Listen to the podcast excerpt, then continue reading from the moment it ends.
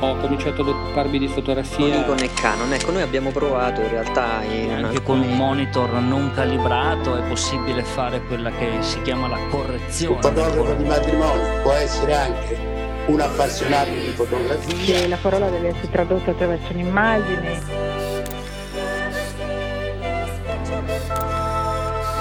The universe's biggest camera store. Ci avranno sicuramente del- delle focali molto lunghe, dei tele. nel senso che ci sono alcuni momenti in cui cogli certi particolari e altri in cui non li cogli. Discorsi fotografici.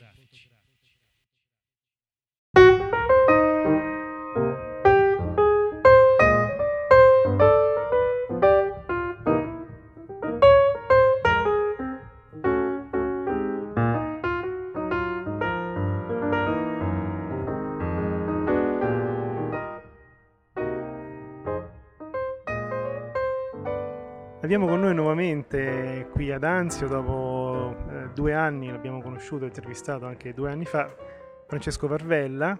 Ciao, come va? Bene, grazie. Allora, anche oggi tu sei venuto per farti leggere il portfolio innanzitutto noi, come a tutti, ti chiediamo un po' quanto tempo ci hai messo per sviluppare questo lavoro, come ti è venuta l'idea e quanto è stato difficile poi realizzarlo proprio come lo volevi tu. È, è com- è complesso e complicato, indubbiamente. È un lavoro che si è svolto in tre serate. La prima serata, eh, essendo artisti di strada, la prima serata l'ho passata andando un po' a vedere le varie location in un paese. E poi le altre tre ho fatto delle foto. La difficoltà sta nella selezione per raccontare una storia, per fare in modo che non siano delle singole foto, ma che raccontino delle emozioni. Questo è molto complesso per un portfolio, sicuramente è la cosa, ed è la cosa più bella però alla fine. Quando è che te ne sei reso conto? Cioè, cos'è che ti ha fatto rendere conto che questo lavoro era pronto per essere presentato?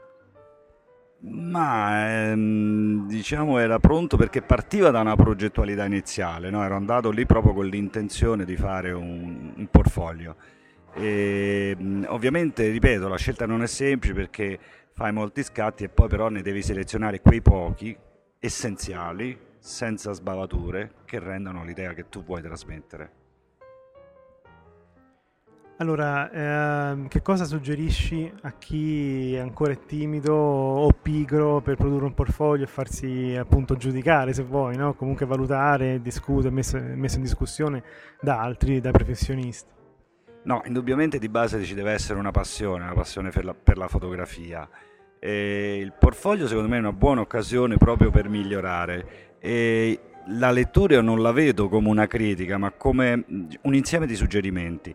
Per di più devo dire, sono molto soddisfatto dell'organizzazione di quest'anno, in quanto ci ha dato a noi partecipanti l'opportunità di non sentire un singolo lettore, ma il parere di più lettori. E questo in effetti poi laddove si ripetono certe considerazioni ti fanno capire che lì tu devi migliorare effettivamente. Quindi sono molto soddisfatto, veramente. Allora, hai ricevuto quest'anno suggerimenti o critiche che avevi già ascoltato? C'è qualcosa di nuovo che ti è stato detto? Eh, no, in parte cose già ascoltate, in parte però anche cose nuove. Sì, tutte e due. Si migliora sempre, si- c'è sempre da imparare. Quindi cosa hai imparato quest'anno? No, ha imparato sicuramente che, eh, soprattutto nella, nella parte più difficile, che è la scelta delle foto, nella composizione del portfolio, bisogna metterci molta attenzione e, e- e creare il giusto mix di, eh, diciamo così, di voglia di leggerlo, però allo stesso tempo anche di contenuti, non solo esteriorità, non solo forma, ma anche contenuti. Grazie Francesco, è stato come sempre un piacere. Grazie a voi. Nell'ambito del ehm, Fotofestival attraverso le pieghe del tempo eh, abbiamo una rappresentanza d'eccezione della FIAF, eh, Lucio Governa. Ciao Lucio. Salve a tutti, buonasera. Allora Lucio, eh, tu qui dirigi la lettura dei portfoli. Sì, eh, quest'anno mi sono preso, diciamo, oneri e onori, come si dice, della lettura del portfolio e ho cercato di dare un taglio oh, particolare, nel senso che anziché chiamarlo lettura, l'ho chiamato proprio lexio, in modo tale che tutti quanti hanno la possibilità di imparare qualche cosa, questo di, di avere un dialogo molto aperto con i lettori e fare in modo di non eh, avere una sola lettura, diciamo, da parte di un critico o di un addetto ai lavori o di un eh, docente FIAF, ma di avere la possibilità di, di mostrare le, i propri lavori a tutti e cinque i lettori. Questo significa che hanno, riescono a comprendere anche loro come eh, la fotografia viene interpretata a secondo dell'interlocutore che la guarda. Quindi è molto importante per la crescita professionale e per la crescita proprio della passione per la fotografia. Noi sappiamo che con l'avvento del digitale sono aumentati anche i fotografi, no? sono aumentati comunque tutti quelli che si cimentano e quindi nel corso degli anni è aumentata anche la partecipazione a queste letture di portfolio oppure magari si è ancora molto troppo timidi per eh, farsi diciamo, esaminare. Bene, diciamo che sono, dobbiamo vedere due tendenze. Una è quella della, nell'ambito professionale. Allora, nell'ambito professionale sono aumentati perché con la carenza anche dei posti di lavoro, che l'Italia è un esempio diciamo lampante, eh, moltissimi dei, dei, giovani soprattutto pensano di risolvere i loro problemi del lavoro facendo i fotografi e quindi per loro è un'opportunità di presentarsi con, con le loro opere e di scalare diciamo, la, la montagna del successo per arrivare a fare la professione del fotografo. Per altri invece, eh, per quanto riguarda la, l'aumento appunto delle fotografie, va sempre fatto un'eccezione perché ci stanno sempre i fotoamatori che che lo fanno o per hobby o perché sono dei bravi fotografi, però non è il lavoro primario, quindi hanno un occhio secondo me diverso, perché mentre il fotografo freelance lavora soprattutto per, uh, su commissione, quindi è obbligato a fare determinati lavori, il fotografo che non lo fa come lavoro primario ha la possibilità di fotografare quello che meglio crede e di fotografare eh, quindi con una, un occhio particolare, una passione, proprio un cuore dico io particolare. E questo si nota un pochettino nelle, nella produzione delle immagini. Le, le, letture di portfolio quindi dipendono anche da questo, insomma. Questa è una lettura di portfolio dove la maggioranza sono dei cinque lettori, tre sono della FIAF, quindi sono docenti della FIAF. Quindi è chiaro che ci avviciniamo più al mondo fotoamatoriale che non quello professionista.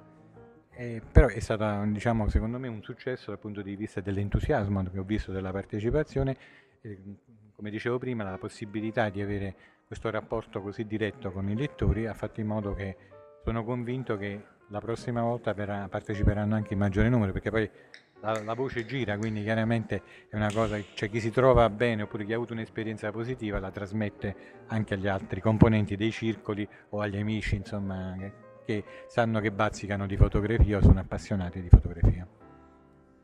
Ah, io volevo chiedere invece, parlavamo di Lexio e volevo sapere se per esperienza le persone che sottopongono loro, i loro progetti fotografici sono disposte a raccogliere eventuali osservazioni, critiche, anche negative, oppure se rimangono ancorate alle loro certezze, alla, alla loro interpretazione della scena che hanno ripreso, alla loro post-produzione e via dicendo. Infatti io posso parlare solo su esperienza perché altrimenti la domanda andrebbe diretta a loro, però il, il, per esperienza ti dico che eh, ritorniamo al discorso di prima, cioè la, chi lo fa con passione, anche se è convinto di essere il più bravo fotografo perché in famiglia tutti quanti gli dicono che è bravo, accetta il consiglio, accetta il consiglio perché vuole sempre crescere, vuole migliorare. È chiaro che chi invece ha, ha un'attività fotografica lo fa soprattutto per un confronto, cioè per confrontarsi, quindi al limite può sempre dire ma che mi frega di quello perché tanto io lavoro, tengo il mio lavoro, no, sono un fotografo, eccetera. Quindi questo ci può sempre stare. Mm, l'esperienza, prima siamo andati a mangiare più o meno tutti insieme, quindi ho fatto un po' di domande, di sondaggio, erano tutti quanti abbastanza contenti di come stava andando la giornata. Eh, hanno detto che questa è una sana giornata di fotografia. La parola sana a me piace molto perché significa che vedono una pulizia no? Nella, sia nell'approccio della presentazione delle loro immagini che può essere anche eh, di fotografi, non dico neofiti, no, ma può essere anche la prima volta, c'è gente che magari è la prima volta che fa vedere un portfolio, oppure gente che si è sentita bruciata in altre manifestazioni e per anni non ha presentato più un portfolio invece a questa sono venuti proprio per ricominciare, per, per capire meglio, oppure si sono opposti, come ha detto lei, con una, un modo di interpretare no?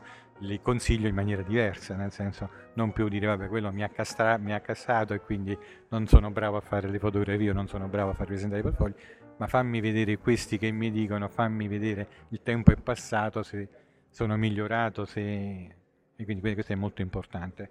Quindi l'opportunità di questo fotofestival ritengo sia qualcosa da continuare perché mi auguro una maggiore partecipazione, questo sì, però siamo sempre là, siamo il 29 d'agosto, quindi è un periodo un po' difficile per eh, raccattare per il Lazio per, a livello nazionale, diciamo, fotografi che si spostano e fanno il 29 d'agosto perché saranno le famiglie dietro che li tireranno nei luoghi di villeggiatura, insomma.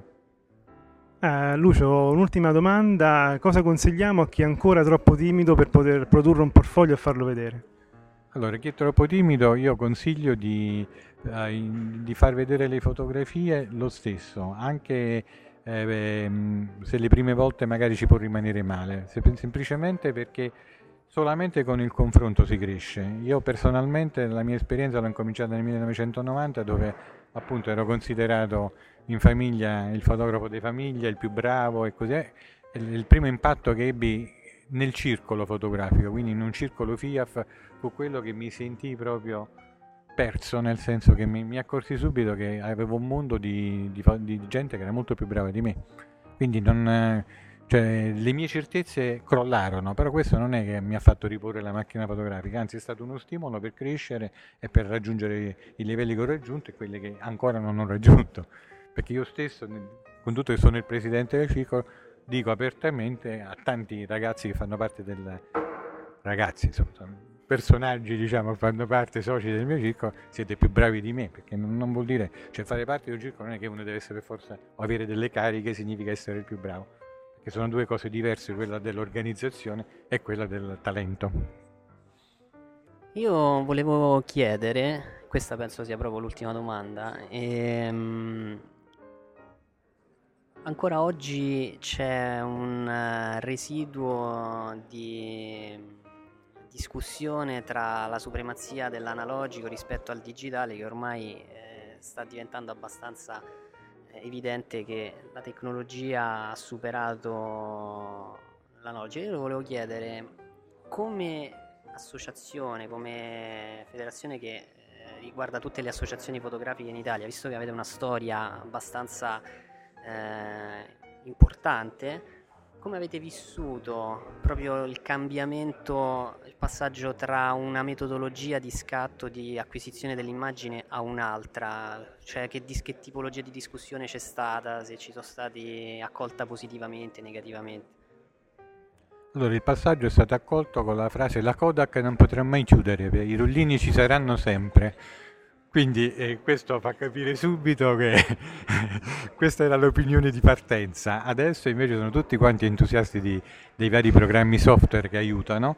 Uh, c'è chi esagera e quindi questo chiaramente un po' uh, dà fastidio sia a chi non è bravo diciamo in camera chiara, adesso si chiama camera chiara il lavoro fatto al computer, sia, sia, a chi è amante proprio della fotografia perché non è la realtà. Allora chi fotografa per la realtà e secondo me quello è il documento che rimarrà, perché vedere fotografie adesso dei, fotografi, ieri sera ci stava Barillari no? qui al Fotofestival degli anni 70, no? cioè, significa uh, che è storia, cioè chi fa fotografie, noi non ci rendiamo conto, il tempo passa, però sono convinto che anche i miei negativi dei miei scatti, che erano magari quelli di un ragazzo, eccetera, però sono gli anni caldi del 68, del 70, eccetera, se, per, se, non hanno un valore proprio tecnologico tecnico eccezionale da foto concorso, diciamo, hanno un valore storico, è la memoria storica di un paese, che è l'Italia, che eh, secondo me deve rimanere. Quindi ben venga anche il digitale, i salti, io dico sempre che è un discorso di software, perché quello che ti dà l'analogico avendo le tre dimensioni con la profondità, che anche se millimetrica o zero millimetrica della patina di argento sul negativo però va a incidere il negativo, quindi ci sta una dimensione che non ha dal sensore, quella c'è sempre, però diciamo che sono tanti di quei software oramai che eh, hanno quasi raggiunto quella perfezione. Quindi ben venga il digitale, che non si esageri con le fotoelaborazioni, perché significa poi è sempre foto artistica, però mm, noi infatti nella FIAF abbiamo creato una sezione di, di concorso proprio per la, le foto molto elaborate perché non possono competere, non possono competere chiaramente con la persona che si trova e vede una, un'immagine per strada con il colpo d'occhio e fa una fotografia che gli piace e poi ti ritrovi magari tutti i colori dal violetto al fucsia, eccetera, tutti messi così, o delle immagini stereoscopiche, dici ma come ha fatto questo? L'ha fatto, è un'altra opera d'arte, è sempre fotografia, ma va giudicata a parte. Grazie Lucio, è stato veramente un piacere. Il piacere è stato il mio. Al prossimo Fotofestival. Siamo qui con Giancarlo Torresani, oggi lettore di portfolio ad Anzio. Buonasera Giancarlo. Buonasera a tutti, grazie del, di questo incontro, di questa opportunità di, di scambio di vedute e di idee. Allora, noi intanto iniziamo con una domanda, diciamo, quasi di rito, che è come è andata oggi la lettura del portfolio? Rispetto agli altri anni c'è qualche tendenza nuova, c'è qualche cosa che viene presentata sempre uguale, ci sono persone che portano più uh, digitale rispetto all'analogico e così via, c'è qualche tendenza? Allora, a prescindere dal fatto che questa distinzione fra analogico e digitale è, è superata, perché la fotografia è un linguaggio e quindi prescinde dall'uso dello strumento e del canale seguito per la produzione del proprio lavoro. E la giornata di oggi eh, si è mossa con, eh, con continuità, diciamo, senza, senza, interruzione.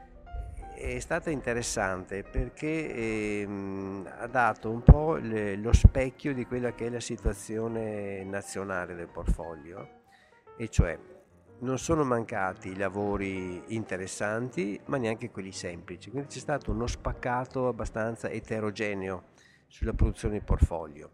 E soprattutto ho visto eh, un'attenzione eh, rivolta anche verso il lavoro altrui, più che verso il proprio, dove di solito chi fa il portfolio si presenta quasi timidamente cercando di raccogliere informazioni, consigli, eccetera, non si cura e non si preoccupa eh, di come gli altri hanno svolto il proprio lavoro.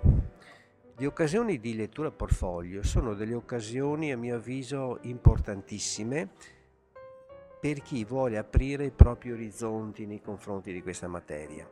Quindi uno ha delle sensibilità, ha delle aspettative, ha delle preferenze fotografiche che coltiva in proprio, però vedere anche i lavori degli altri contribuisce un po' a, ad aprire gli occhi, a vedere il mondo con occhi un po' più, più grandi, diciamo. E, e questa è, è, un'occasione che favorisce questo aspetto dal punto di vista non solo didattico ma anche di formazione nel campo della fotografia.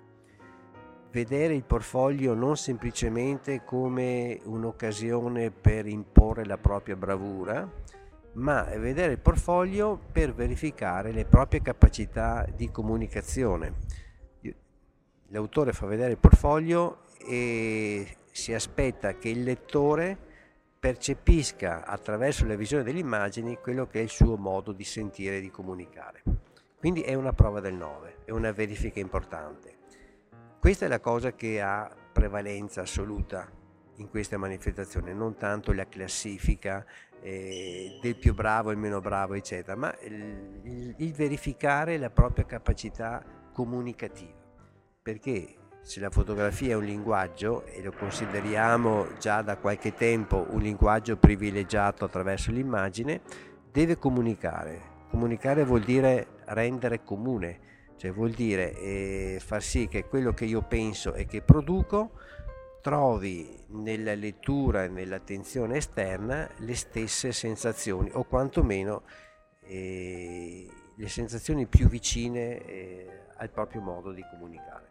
La prova del 9 in pratica cioè vedere se funziona e, e quando eh, si scopre che la lettura di quel lavoro soddisfa l'autore, io, io di solito apro una parentesi, non leggo mai la presentazione che mi portano gli autori. Di solito il lettore, eh, l'autore scrive 3-4 righe di presentazione del proprio lavoro. Io dicevo, lo vediamo dopo questa, questa cosa.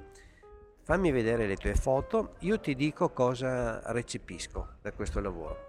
Si fa la lettura, si legge, scoprire che il 90% delle cose dette corrispondono poi al testo scritto è la soddisfazione maggiore sia per chi ha fatto il portfolio, perché è riuscito nel suo intento, e sia da parte di chi lo ha letto perché è, è riuscito a capire quello che, che voleva dire. Questo è, è accaduto molto spesso nella giornata di oggi. una doppia soddisfazione, insomma. Quindi allora come ci si accorge quando uno o più scatti esprimono veramente lo stile del fotografo piuttosto che la tendenza ormai troppo diffusa al giorno d'oggi di fare foto piacenti? Allora, è una scelta, è una scelta di vita. Per dire eh, la foto piacente, la cosiddetta bella foto, fra parentesi, soddisfa che cosa? Il gusto estetico, la vanità, eh, la possibilità di vincere un premio in un concorso per foto singole, diciamo, e che è l'operazione che eh, caratterizza da sempre la fotografia amatoriale. I concorsi formano i fotografi, i fotoamatori, dal punto di vista dell'estetica, del raggiungimento dei canoni estetici dell'immagine ai fini della vincita, del riconoscimento, eccetera. Raccontare con le immagini invece non ha a che fare con l'estetica, ha a che fare con la capacità di utilizzare la macchina fotografica, qualsiasi essa sia, ai fini espressivi. Cioè io utilizzo eh, l'apertura di diaframma e il tempo di otturazione per comunicare, per esprimere un qualche cosa e con più immagini ho più possibilità di esprimere queste cose. Con la foto singola invece ho la possibilità di esprimere un aspetto di quella cosa. È vero che ci sono immagini singole che raccontano una storia, ma quante sono? Dobbiamo andare a cercare negli archivi dei grandi maestri, no? Perché la foto così capita una volta ogni tanto. Con il portfolio invece se c'è un progetto a monte e quindi un'idea da perseguire eh, da parte dell'autore utilizzando la strumentazione nella ricerca di significati espressivi è sicuramente la cosa più gratificante che si possa fare in fotografia. Io vorrei chiedere quanto è importante la narrazione rispetto all'immagine, cioè il fatto che ci sia un'unità tra un'immagine e l'altra, nella sua personale eh, modo di leggere. Allora, ehm, cerco di spiegare questo concetto. Allora, nella lettura dell'immagine si possono prendere in considerazione due aspetti eh, importanti della narrazione. Io la chiamo la lettura interna e la lettura esterna. La lettura interna è il riconoscimento all'interno del rettangolo o del quadrato di quell'immagine dell'uso appropriato che l'autore fa della, della sua strumentazione. E quindi viene da, da, rispondere alla domanda, il fotografo ha usato bene i mezzi a sua disposizione? Cioè è bravo a, a fotografare, cioè è bravo a esprimere correttamente la propria idea? Questo avviene per la foto singola. Nella narrazione invece si inserisce il concetto di da unicità a molteplicità, dove da un'immagine singola si deve costruire un legame, un collegamento con più immagini fino a formare un tutt'uno. Il portfolio non è caratterizzato da una immagine, il portfolio è caratterizzato da un'idea che dovrebbe eh, prendere forma dal fatto che la visione vede contemporaneamente tutte quelle immagini io di solito definisco in modo molto semplicistico che il portfolio è una frase fatta con le immagini. Quindi se noi sostituiamo alla grammatica e alla sintassi della frase le immagini, viene logico accorpare le immagini non in modo casuale, non una serie di paesaggi, una serie di ritratti, ma immagini che collegate alla precedente e anticipando la successiva formano una narrazione, una frase fatta con le immagini. Quindi la narrazione è fatta non soltanto di aspetti tecnici interni dell'immagine, ma anche di un'idea. E l'idea non sta nella macchina fotografica, sta nella testa, nella mente di chi sta dietro la macchina fotografica. Questo è il portfolio, la capacità di narrare con più immagini una storia, eh, una, mm, un'aspettativa, eh, un'artisticità, una concettualità nei confronti di soggetti o di qualche cosa che si vuole comunicare. Un'ultima domanda, Giancarlo Doresani è anche fotografo, quindi quanto, quanto sei critico nei confronti dei tuoi scatti? Cioè quanto aiuta o ostacola essere un esperto di immagini altrui? Questo mi, mi complica la vita, diciamo, nel senso che io predico bene dicendo agli altri che bisogna tagliare, tagliare, tagliare, poi eh, mi trovo come tutti gli altri nelle, nelle ambasce, nelle difficoltà di selezionare le immagini. Però eh, supero sempre queste difficoltà eh, cercando, diciamo, eh, nell'aiuto esterno, no? cioè io faccio vedere il mio lavoro ad altre persone e chiedo cosa ne pensano, no? e quindi faccio anch'io un test eh, non vado alle letture di portfolio, ma mi rivolgo a persone che mi conoscono o che non mi conoscono per capire se quello che io volevo dire riesco ad esprimerlo. No? Io supero questo ostacolo in questo modo. Non mi incaponisco, cioè se qualcuno mi dice che questa immagine è bella, però non aggiunge nulla al resto del lavoro, non ho alcuna difficoltà a toglierla, perché lo scopo mio è quello di riuscire a comunicare. Quindi non attraverso le belle foto, ma attraverso la veicolazione di significati che reputo diciamo importanti.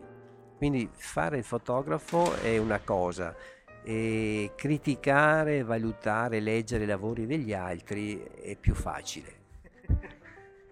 sì. Grazie. Grazie Giancarlo, è stato un vero piacere. Grazie a voi e buona continuazione.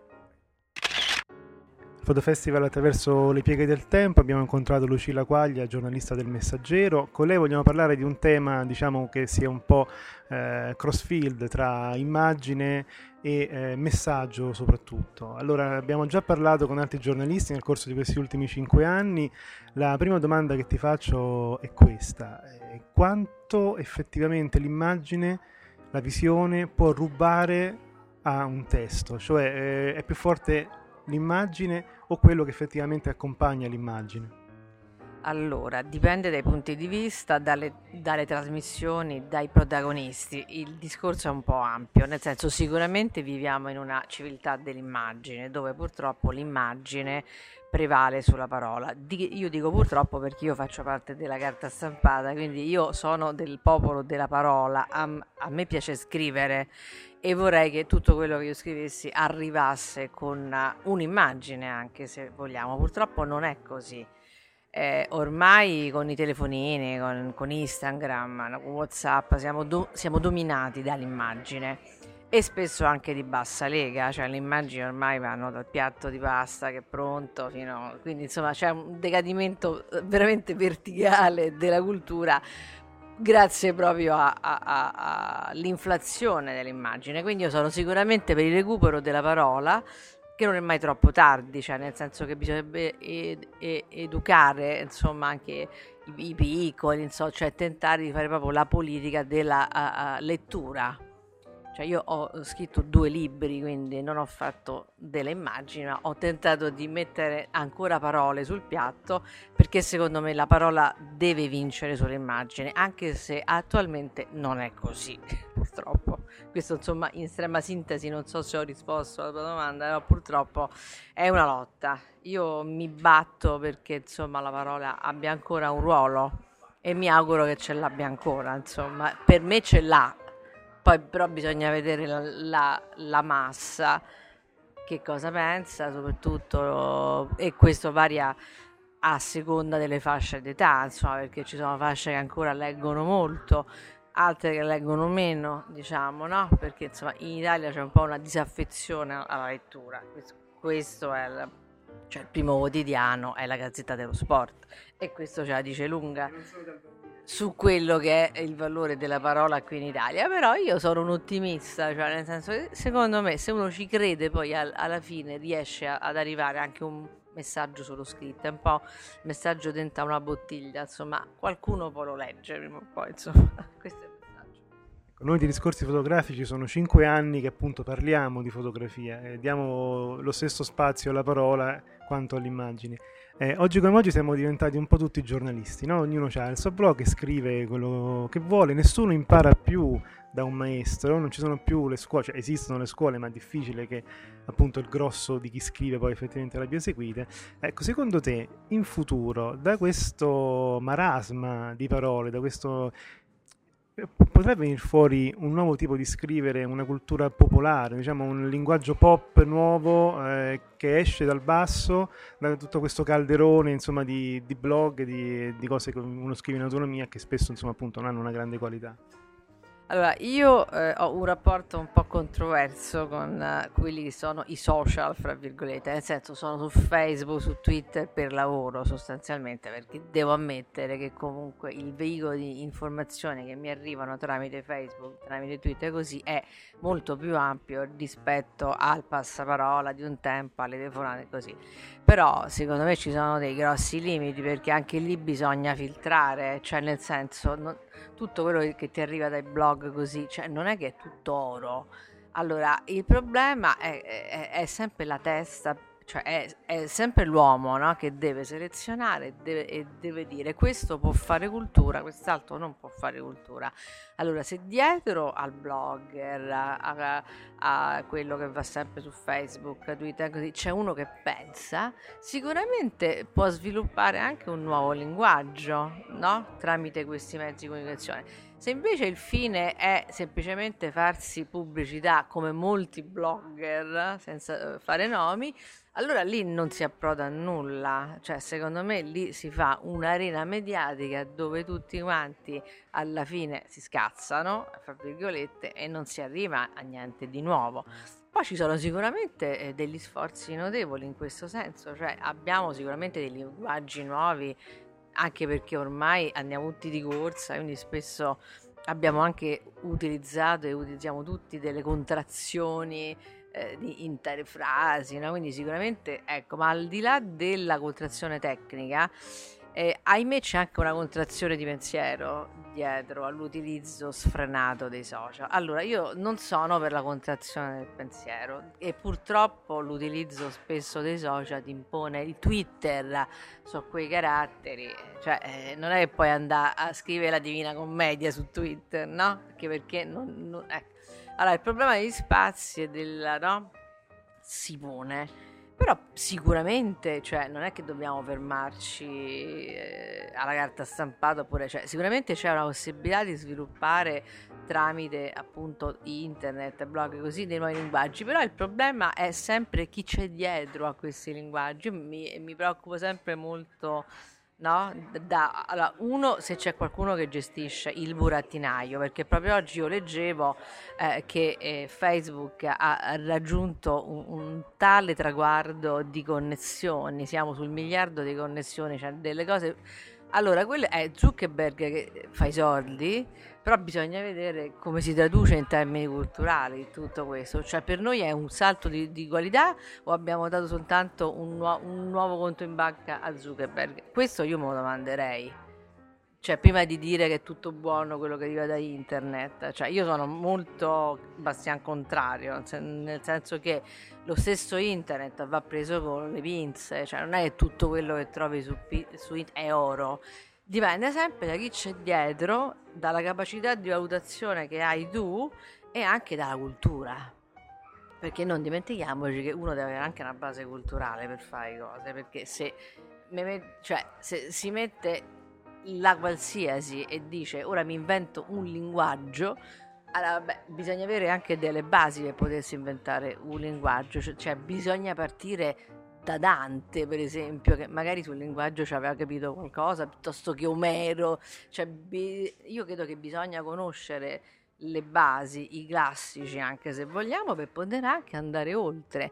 Invece purtroppo si bypassa tutto, non si legge niente e poi si inventa qualcosa che è vuoto di contenuti. Quindi io i contenuti li terrei sempre d'occhio un attimino, perché insomma hanno un valore. Cioè noi abbiamo una cultura occidentale e che ci deve servire anche per poter creare qualcosa di nuovo, cioè non ci dobbiamo dimenticare da dove arriviamo, cioè quali sono le nostre radici, non ce le dobbiamo e purtroppo le fasce de, veramente giovani diciottenni così tu gli chiedi chi è Omero non lo sanno no io sono molto acre c'è in questo senso. Non, non so, ecco, se, se, se, mi vuoi replicare sono felice, insomma, però io sono veramente, insomma, eh, critica, cioè nel senso che viviamo in un mondo dove la cultura non ha più nessun valore.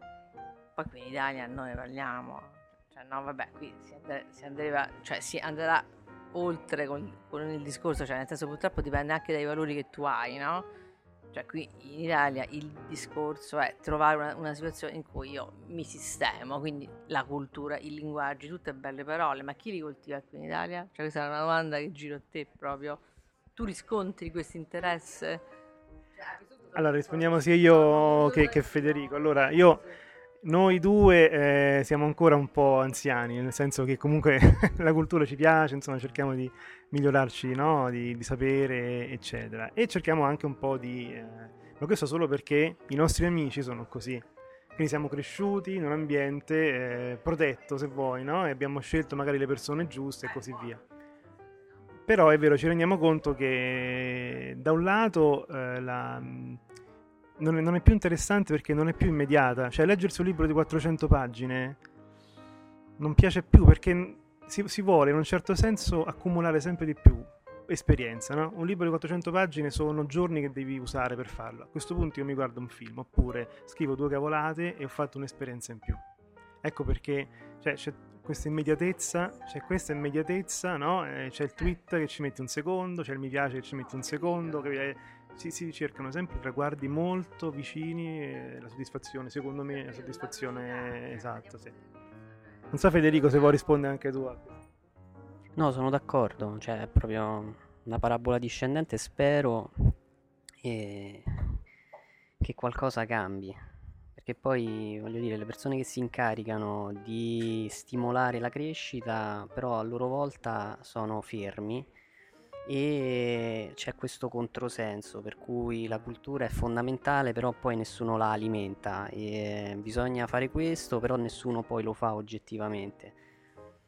E cioè io sono un po' egoista nel senso faccio quello eh, volta che ho esaurito il mio piacere mi rendo conto però che facendo così, cioè un, un, prodotto pensato esclusivamente e fruito solo da me, a un certo punto diventerà insostenibile da un punto di vista economico.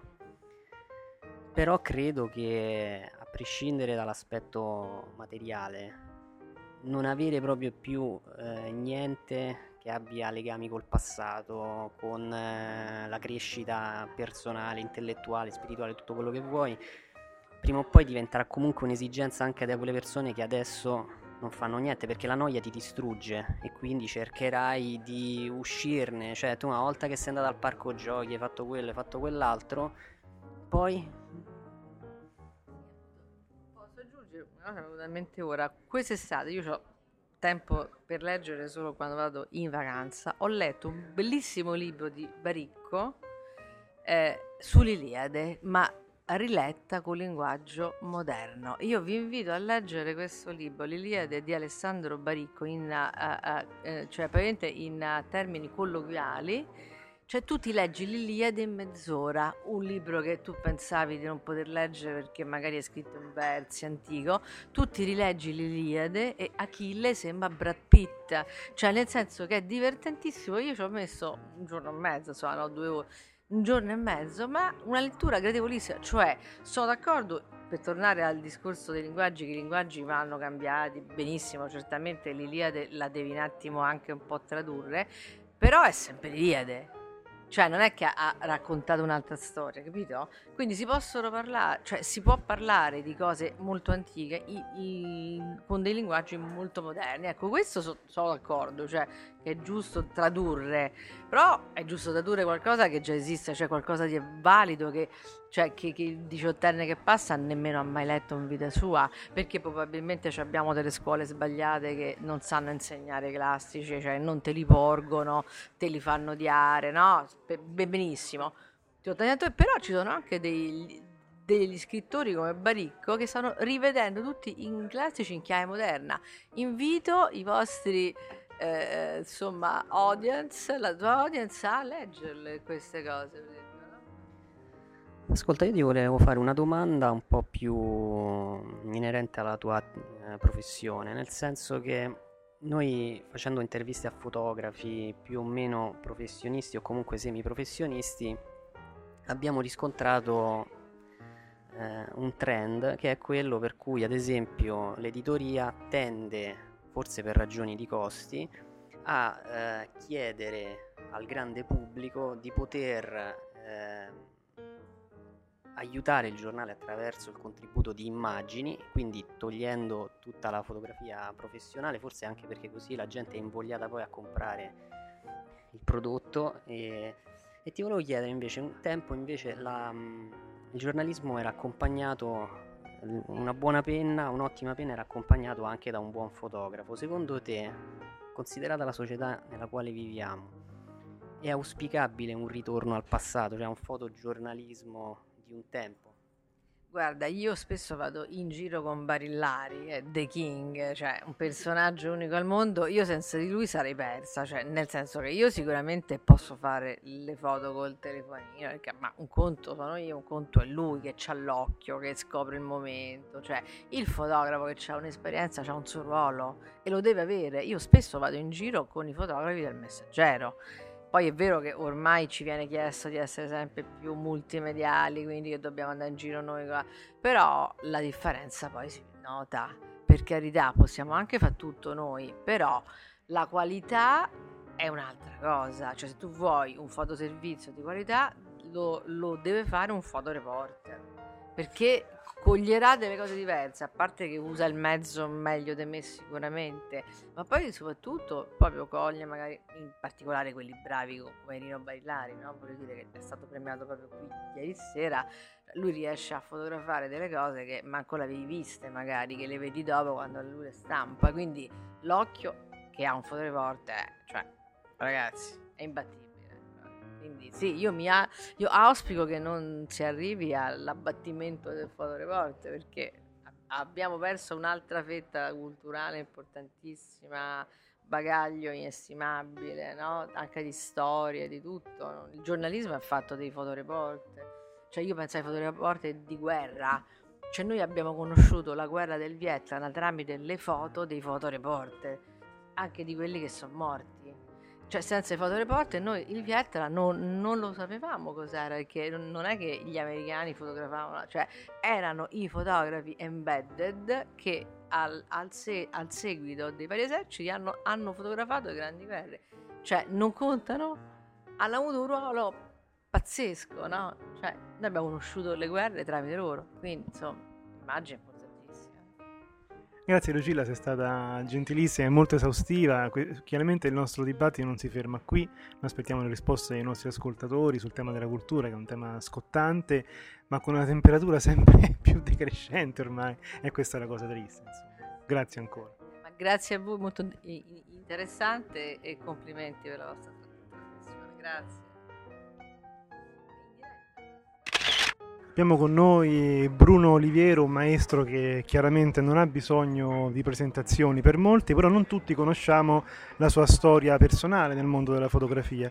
Come hai cominciato e soprattutto c'è un momento che ricordi come la svolta per la tua carriera? Ma la, la svolta della mia carriera ho iniziato e prima cosa giocavo a pallone con la Roma Juniores, lasciai la Roma e presi la la mia passione per la fotografia. Ho iniziato come fotografo di scena, ho girato parecchi film come uh, fotografo e poi c'è tutto, ho deciso di fare il regista di me stesso, ho lasciato il cinema e ho iniziato a fare servizi fotografici. Chiaramente ho iniziato a fotografare da, tra le prime Barbara Boucher che era appena arrivata in Italia, era strepitosamente bella e la volevano fotografare e lei voleva solo me e così tante altre attrici che chiedevano le foto a me. Da lì è stato un passo andare sempre avanti, andare avanti, poi sono i casi, le cose, l'ho fotografate tutte queste importanti, le fotografate così, tante, tante, tante. Ho avuto delle belle soddisfazioni, ora cerco delle giovani che possono avere un futuro e sarei contento se riuscissero anche loro. Noi ricordiamo Kate Moss, Liza Minelli, Alberto Sordi, Monica Vitti, Sofia Loren, Armani, Madonna, sono tutti cioè, nomi importanti immortalati da te nel corso degli anni. Ecco, al di là degli scatti e dei progetti fotografici, cosa ti è restato di ognuno di loro? Ma la professionalità, la simpatia, il saper lavorare, il saper eh, essere disponibile e fidarsi sempre di me. Allora, ti è capitato spesso di scoprire nuovi talenti. Ricordiamo ad esempio Ornella Muti, no? di essere sicuro che sarebbero diventati un giorno dei veri divi. Da cosa lo capisci? Cioè un fotografo ha più possibilità di saperlo rispetto ai classici talent scout, secondo te? Ma i talent scout non valgono niente, ma proprio zero. Io penso che un fotografo ha, che ha un buon occhio nel vedere le ragazze, guardate stasera, sono una più bella dell'altra. Che gli vuoi dire? Che gli vuoi dire? Bruno ha indovinato. Allora, i talent show, come si chiamano questi? Talent Scout. Ah, Talent Scout mi fanno ridere. Senti, questo genere di fotografia è rimasto invariato nel tempo o ha subito un'evoluzione non solo nella tecnica chiaramente, ma soprattutto anche nell'approccio alla personalità delle dive e dell'aspirante dive, così come è accaduto poi nella nostra società? C'è stata un'evoluzione? Ah, sai, una volta c'erano le dive, le dive con la D in grande. Ora ci stanno delle brave attrici, eh, sia come eh, recitazione e sia come bellezza. Però la star, la star, ora mi fai un nome te, chi è la star del momento in Italia? Sono forse una delle persone meno preparate su questo, però è vero, ha ragione, è difficile no? trovarne una sola è molto difficile trovarne una sola. E allora le star erano Sofia Loren, erano Brigitte Bardot, erano tutte queste qua, dei sogni per molti, ma io l'ho fotografata, capito? Io l'ho fotografata tutte e ci ho creduto. E devo dire che Sofia Loren, eh, Naomi Campbell, tutte delle grandi star, capito? Ora per fortuna che loro reggono, cioè, questo, tutte queste attrici o uh, grandi top model, tuttora sono preziosite ancora da un titolo che ancora nessuna ha superato loro. Questo effettivamente è interessante. Senti, quanto tempo deve passare un fotografo con il proprio soggetto per conoscerlo e fotografarlo al meglio, soprattutto se il soggetto è, come nel tuo caso, un personaggio molto famoso? Come deve fare cosa? Quanto tempo deve passare? Insieme, il tempo di fargli un servizio fotografico. Basta quello, insomma. Sì, parlarci un attimo prima, cercare di capire tutto quanto, però basta eh, e poi si, si, si, si, fotografa e via, capito? Il servizio può durare un'ora, un'ora e mezza, dipende. Capito? Comunque è il tempo del servizio. Sì, sì, sì. Allora, quali dive non sei riuscito a immortalare ed avresti tanto voluto? Mia nonna. Qui ci vorrebbe un applauso.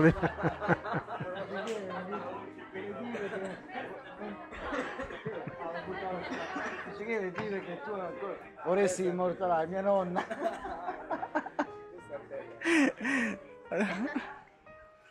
Senti, dal momento che, che, anche i divi ormai sono diventati social, che hanno profili personali e soprattutto grazie ai selfie si auto-immortalano, regalando soddisfazioni immediate ai propri fan, che in questo modo li sentono anche più reali e, e più vicini.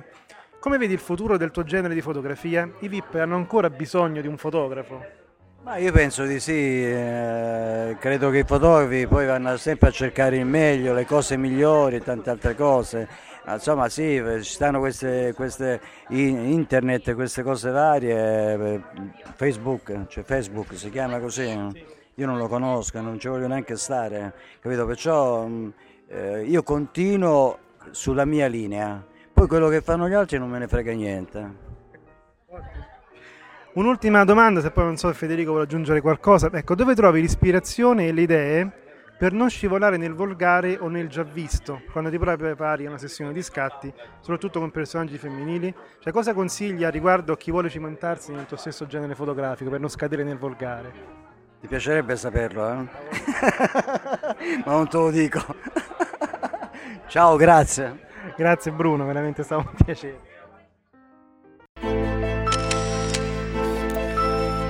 Ho cominciato ad occuparmi di fotografia. Nikon e Canon, ecco, noi abbiamo provato in realtà in Anche con un monitor non calibrato è possibile fare quella che si chiama la correzione. Un fotografo di matrimonio può essere anche un appassionato di fotografia. Che la parola deve essere tradotta attraverso un'immagine.